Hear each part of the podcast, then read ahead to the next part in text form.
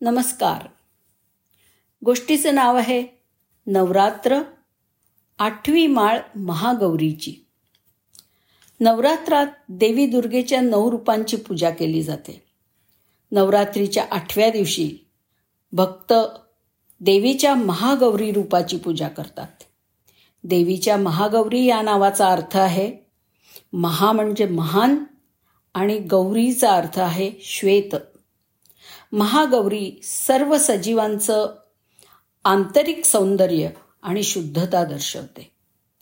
नऊ वर्षाच्या पूजनीय रूपात त्यांची पूजा केली जाते.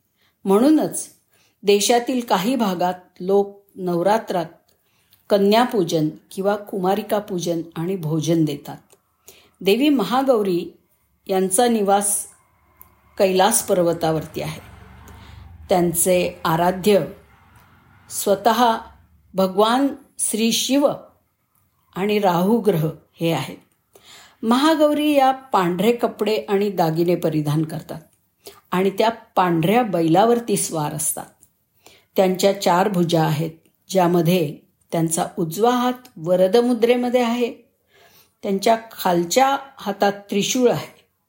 डाव्या बाहूच्या वरच्या हातात त्यांनी डमरू घेतला आहे आणि खालचा हात अभयमुद्रा म्हणजे आशीर्वादाच्या स्वरूपात आहे.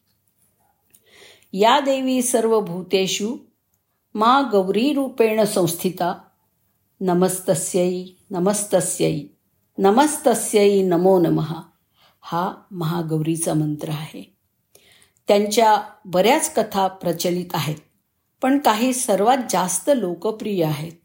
जसं राक्षसांना मारल्यानंतर देवी काळरात्रीच्या रूपातील पार्वतीचा रंग काळा दिसत होता. महादेव अर्थात त्यांच्या पतीनी त्यांचं नाव काली असं ठेवलं. माता पार्वतींनी कठोर तपस्या केली ज्यामुळे भगवान ब्रह्मा अत्यंत प्रसन्न झाले. त्यांनी पार्वतीला हिमालयाच्या पवित्र मानस सरोवरात स्नान करायला सांगितलं. माता पार्वतींनी तिचा योग्य रंग परत मिळवला. आणि नंतर त्या महागौरी म्हणून ओळखल्या गेल्या. तर दुसऱ्या कथेनुसार भगवान शिव यांना आपल्या पतीच्या रूपात मिळवण्यासाठी घनदाट जंगलात देवी पार्वतीने घोर तपस्या केली. या काळामध्ये त्यांचं शरीर धूळ घाण आणि इतर गोष्टींनी झाकलं गेलं.